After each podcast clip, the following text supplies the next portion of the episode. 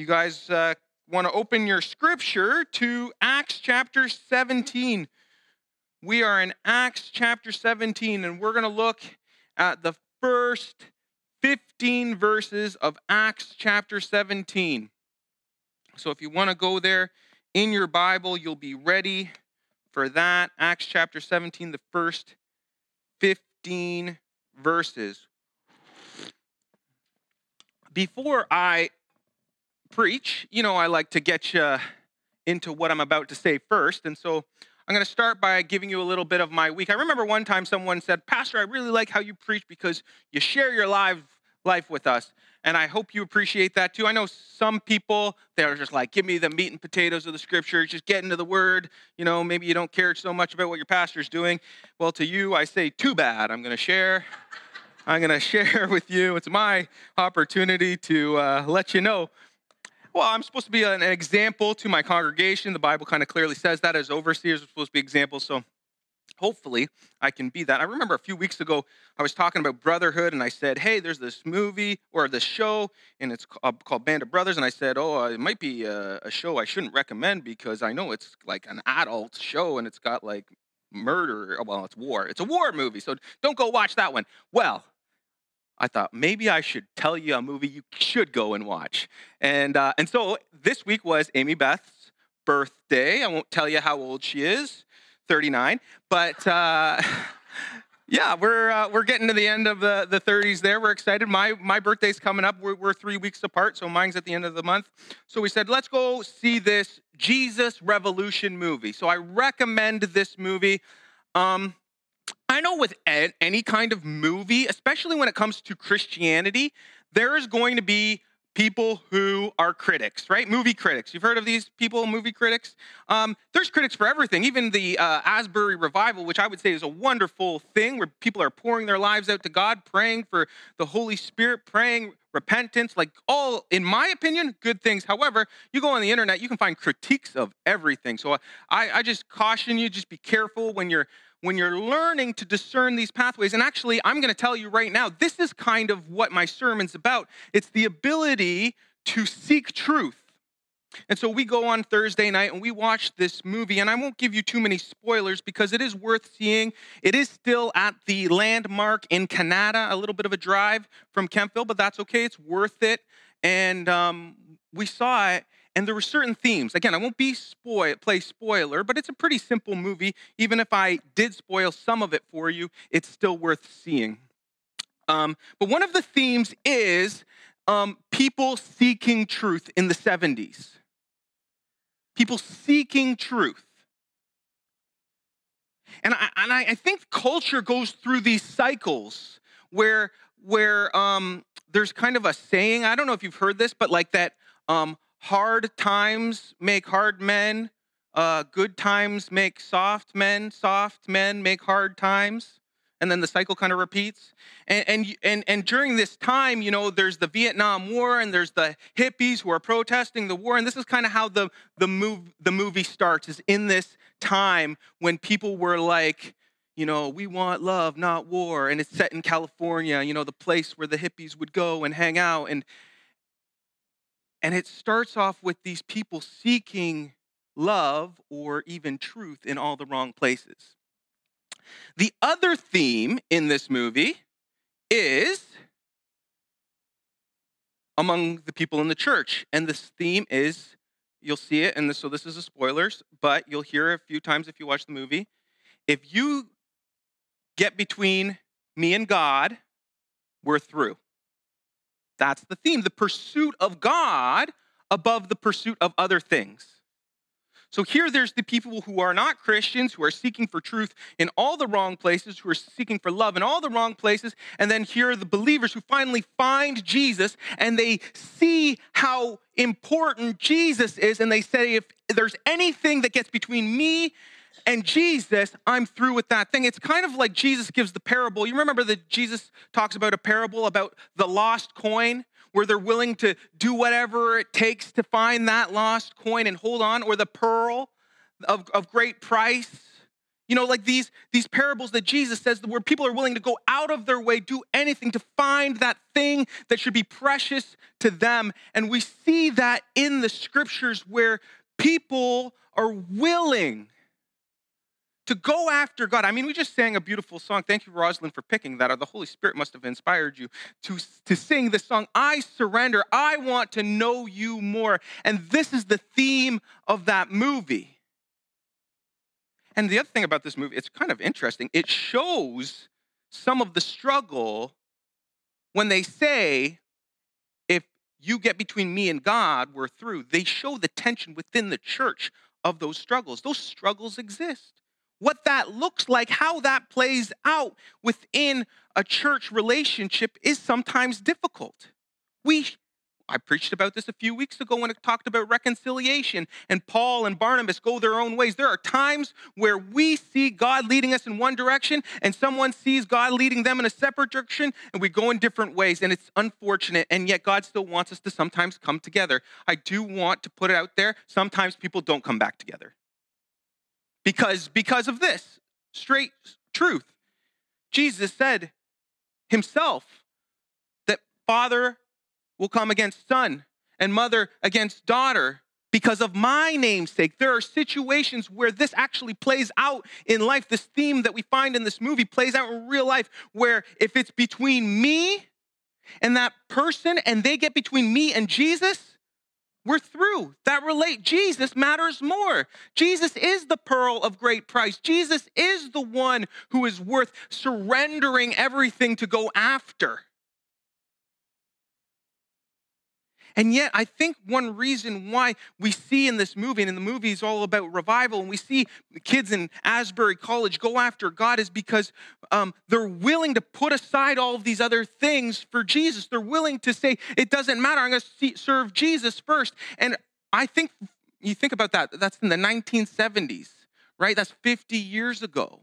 And I think these things go through cycles where the church kind of gets complacent and we forget that we need to go after Jesus and put the other things aside rather than just following blindly. Remember Jesus at some point, he says, hey, look, these are sheep without a shepherd. These are sheep and sometimes we are the sheep and we're following blindly without really searching, really wanting to know. Again, remember the other theme in the movie is this pursuit of truth. And I think we need to go after truth and not sometimes just follow blindly. You can question your pastor. You can even question your own faith. The New Testament tells us to work out our faith with fear and trembling. If you have something that you're wrestling with, it's okay to say, God, I want to know what is going on. Jesus said, I am the way, the truth, and the life. No one comes to the Father but through me. But when he says that, he says, I am the truth. If we really believe Jesus is the truth, then we're not afraid to ask the tough questions. We're not afraid to seek through the scriptures diligently to find out what God is really saying. There's a lot of issues happening in the church. Some of the questions are around human sexuality, you know, and I'm sure there are many differing opinions about what that looks like in today's world. And to be honest with you, as your pastor, I would encourage you to dive into God's word to see what God's will is above the will of the culture. But that's just one issue where there's tension within the church, tension within the culture. There are many issues that we see between what's happening in the world today and who we are as the church. And we have to wrestle with these. We have to say, who is Jesus? What does Jesus say? And it's not as easy as strapping on a bracelet, like when I was youth that said, what would Jesus do? We can ask that question, what would Jesus do? But the answers aren't always simple. We need to seek. Jesus promised, if we will seek, then we will find. Knock and the door will be open to you. There needs to be a longing, a hunger for truth. A hunger for truth. During the time of Lent, we're encouraging fasting. You know what fasting does? Fasting denies your flesh to increase the appetite, not of your gut, to increase the appetite of your spirit. The more you fast from your flesh, the more your spirit should grow hungry. Sometimes we struggle with that, right? Like, oh, I'm giving up chocolate for Lent or whatever. Oh, I just crave chocolate. I crave chocolate. No, crave Jesus. Let's look in the book of Acts where we see people coming to know Jesus and craving to know the truth. When Paul and his companions had passed through Amphipolis and Apollonia, they came to Thessalonica, where there was a Jewish synagogue. As was custom, Paul went into the synagogue, and on 3 Sabbath days he reasoned with them from the Scriptures, explaining and proving that the Messiah had to suffer and rise from the dead. This Jesus I am proclaiming to you is the Messiah, he said.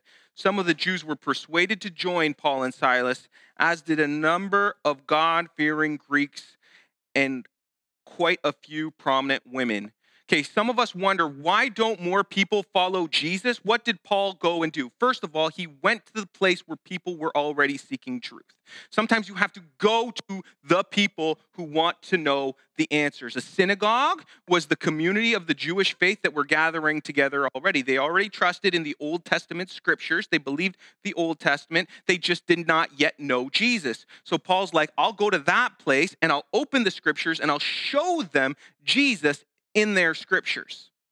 We're going to see later, and we'll talk about this maybe next week, in Athens, where Paul doesn't go to a synagogue, he goes to the Greeks. He goes to the Roman culture of that day, the Greeks and the Romans, and he decides to minister to the Gentiles instead of to the Jews. But here he starts with the Jews. So we see Paul's willingness to go where people are seeking truth. The second is he reasoned with them from the scriptures.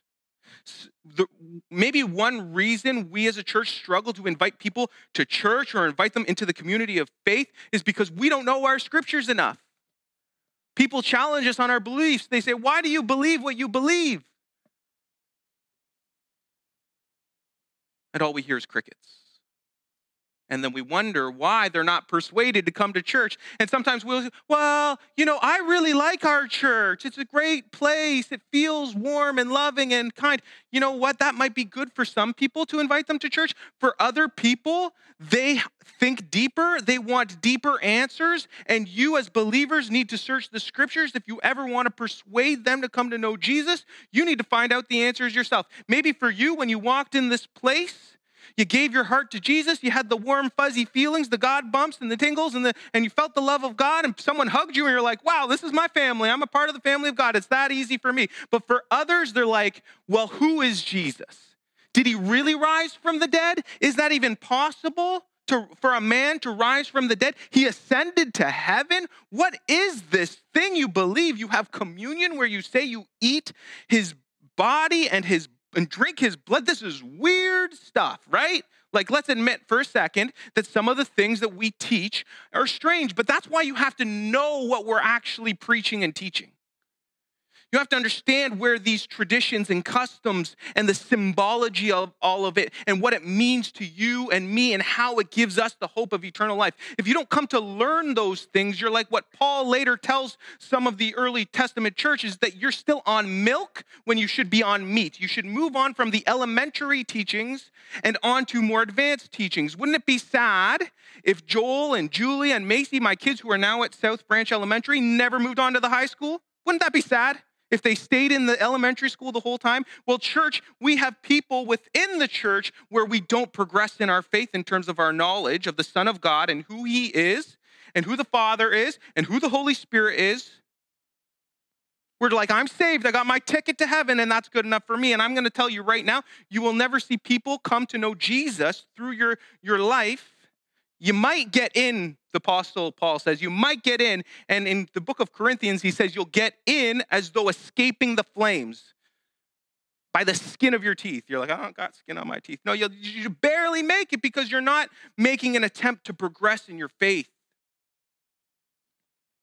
And so, church, I really encourage you, get into the Word, open the Scriptures, study them, ask questions, ask tough questions.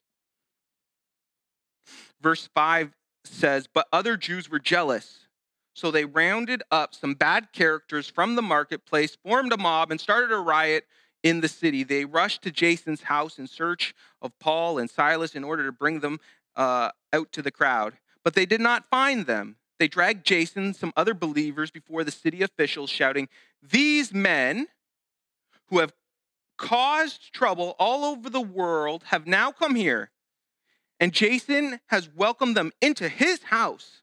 They are defying Caesar's decrees, saying that there is another king, one called Jesus." When they heard this, the crowd and the city's officials were thrown into turmoil. Then they made Jason and the others post bond, and they let them go. What does that tell us right there? You know what? There is a cost, and we talked about this last week.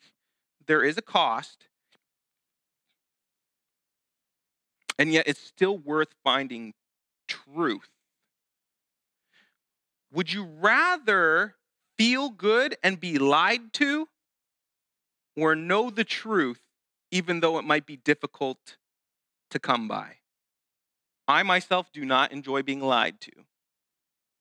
I would rather know the truth, even if it means a harder route. Verse 10 says, as soon as it was night, the believers sent Paul and Silas away to Berea. On arriving there, they went to the Jewish synagogue. Now the Berean Jews were of more noble character than those in Thessalonica, for they received the message with great eagerness and examined the Scriptures every day to see what Paul said was true. As a result, many of them believed, as did also a number of prominent Greeks, women, and many Greek men. Now, we put up the Scriptures here in the church, and I thank Susie for doing that. Part of my ministry, I'm almost tempted to take it down. Because I'll be honest with you, it's a little lazy when you can just see it up there versus getting to know your Bible well enough to. Now, I'm going to trust this, that when it comes to listening, some of you, it's easier to focus with your eyes, a visual, and rather than going up, down, and you might get distracted, open your Bible, you read the next verse, you're like, okay, I'm going to just focus on the pastor today and his message. I could read behind. Thank you, Susie, for what you do. I'm not discouraging Susie from doing what she does, by the way. I'm glad she does it. However, if that's your excuse, and that's a good one, I'll cut you some slack. Open your Bible throughout the week. It's not good enough to just see them posted here. By the way, Susie, this is an aside. Some people have actually requested the references alongside either before or after so that they can learn those things. So that's something that, and normally I'd tell Susie something after, but since I'm in the moment and it's relevant to my sermon, I think it's important that we learn the Scriptures well for this reason. And the Bereans, it says they were of more noble character. Why? Because they sought the truth. That's all it tells us about them. What do we know about them, about their noble character? We don't know anything about their noble character other than they sought the truth. You want good character? You need to be a truth seeker. You need to be someone who says, I'm going to learn what God wants me to know. You know, there's many things to learn in the world. You know, I'm studying counseling right now, and that's, to me, there's some benefit to studying counseling, and I'm starting to see it as I learn more and more about it. But the reality is, even though I'm learning that, I think there's still nothing above learning theology, learning about God. Why? Because God is the creator of all of truth. He set the worlds into motion. You know, gravitational force, he did that. The sun and the moon and the skies, he did all that. All of science is studying God, if you ask me. And so I think about when it comes to studying God and knowing truth, this is the pursuit of life. Again, we just sang it, I want to know you more. I want to know. When you open up your Scriptures, the Scriptures say of themselves that they are the revelation of Jesus. The Gospel of John starts off by saying that Jesus was the Word who was made flesh. which means that there's something powerful when we read the word. We're reading about Jesus. We're reading about who he is. And so when we read the word, it makes sense to hear that the Bereans who sought the scriptures had more noble character, because what are they doing? They're interacting with the word who became flesh. They're opening up the scriptures. They're reading the word. They're getting to know Jesus through his word. And when they're spending time with Jesus, they become more like Jesus. You struggling in your life? I want to tell you, you want to gain some character to go through those struggles? Study the word. I'll be honest with you. There's certain things in my life where I'm like, why didn't I do that sooner? I'm struggling in this area, and I'll try in my own strength. I'll try to rely on some other system of discipline. And then finally, I open up the word, and there it is. There's my answer. Jesus gives me the answer, and the Holy Spirit empowers me. He doesn't want me to do it on my own. He wants to give me the answers himself. Verse 13 says this, "But when the Jews in Thessalonica learned that Paul was preaching the word of God at Berea, some of them went there too, agitating the crowds and stirring them up. The believers immediately sent Paul to the coast, but Silas and Timothy stayed at Berea. Those who escorted Paul brought him to Athens, and they left with instructions for Silas and Timothy to join him as soon as possible." Again, I want to point back to what I started my sermon with, which was going to see this movie, Jesus Revolution, and how a whole movement of God started around people who were hungry for truth. We see it in the Berean culture. We see it in the 1970s. Don't you want to see it again? Pastor Liz mentioned it's happening in Asbury College in the States. Don't you want it in Kemptville, North Grenville, Ottawa? Church, we might think it starts with a Billy Graham type evangelist. It doesn't start with a Billy Graham evangelist. A Billy Graham evangelist comes out of those types of movements. First, the movement starts with people willing to put aside their own desires to seek God. 1 John chapter 4. This is the letter of John, not the Gospel of John, the letter of John. 1 John chapter 4 says this, "Dear friends, do not believe every spirit, but test the spirits whether they are from God, because many false prophets have gone out into the world. This is how you recognize the Spirit of God. Every spirit that acknowledges that Jesus Christ has come in the flesh is from God, but every spirit that does not acknowledge Jesus is not from God. This is the spirit of the Antichrist, which you have heard is coming and now is already in the world. You, dear children, are from God and have overcome them, because the one who is in you is greater than the one who is in the world. They are from the world and therefore speak from the viewpoint of the world, and the world listens to them. We are from God, and whoever knows God listens to us, but whoever is not from God does not listen to us. This is how we recognize the spirit of truth and the spirit of falsehood." Why do I read you that scripture? Listen, when you're searching, people search in all the wrong places. God makes it pretty clear that all you have to do in your searching is to test the spirits and know that if the spirit acknowledges that Jesus Christ is from the flesh, Jesus Christ has come in the flesh and is from God, then you can know that's a spirit, the Spirit of God. And so, church, I want you to encourage you to seek, to go after God. Isaiah chapter 18 says, chapter 1, verse 18. Isaiah chapter 1, verse 18 says this, "Come now, let's settle the matter." Some translations actually say this. This is NIV. Other translations say, "Come now, let us reason together."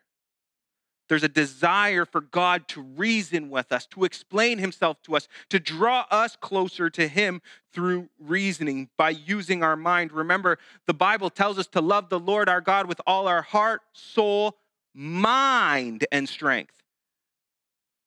It's okay to have an intellectual faith, and I encourage you to do this. So again, it says, "Now, come now, let us settle the matter together, or let us reason together, says the Lord." And then it says, though your sins are like scarlet, they will be whiter, be as white as snow. They that are red as crimson, they shall be like wool. There's this connection between pursuit of God and reasoning with God, and God wanting to settle things with us, and our sins being forgiven, and us being washed as white as snow. Sometimes we want to have all of the things figured out in the world before we come to God. You know what I mean? Like, oh, I gotta have all the answers before I'll put my faith in God. God's saying, no, first come to me and I'll give you the answers. You know, there's this understanding that, and we see this in revivals, where people finally, they come to a place where they're willing to pursue God. You'll see this if you watch the movie, where what they're wrestling with is the fact that they're sinners. And they're like, I don't feel like I'm worthy to receive Jesus unless I get my life in order first. And then we recognize, if anyone has decided to follow Jesus, you know you didn't get your life in order. God put your life in order. Though your sins were as scarlet, he washes them as white as snow. Though they are red as crimson, they shall be white like wool. This is what God does when we pursue him. This is what he does when we come reason with him. This is what he does when we seek him with our heart and our mind. This is what he does when we're like the Berean church, where we dive into the scriptures, we come to know Jesus, and he washes our soul. But you gotta get into the word, church. I encourage you, read your Bible, pray every day, and you'll grow. Come on, church. All right, we're going to pray for this, and then we're going to sing together. Lord, we thank you that you are a God who desires to be sought. You invite us to seek you, and you promise that when we seek you, we will find you. Lord, we see this Berean church. We see how they were willing to search the scriptures diligently to see if what Paul was saying was from you. And they found you, God. We see how Paul went into the synagogues and he reasoned with the people. Lord, I want to be a part of a church, your church, that can reason with people, that can share the good reasons for following Jesus. And yet, Lord, I pray that you would speak to the people who don't have it all figured out. They don't have all the answers. Lord, I pray that you would show them that you are the truth, that you have the answers, and if they just surrender their life and come to you, that they will find you, and they will find life, and their sins will be forgiven. Lord, would you use us as a church to minister to people? Would you build our faith in a way that there would be an overflow of our faith that would spread into a form of revival within our church, within our community? Give us this hunger and thirst for righteousness. Lord, when we sing songs like I Surrender, I Want to Know You, Lord, I pray that you would hear the cry of our heart, and they wouldn't just be words from a song, but they would be the real desires of our heart. Help us to know how beautiful it is to know the living God and how much you love us.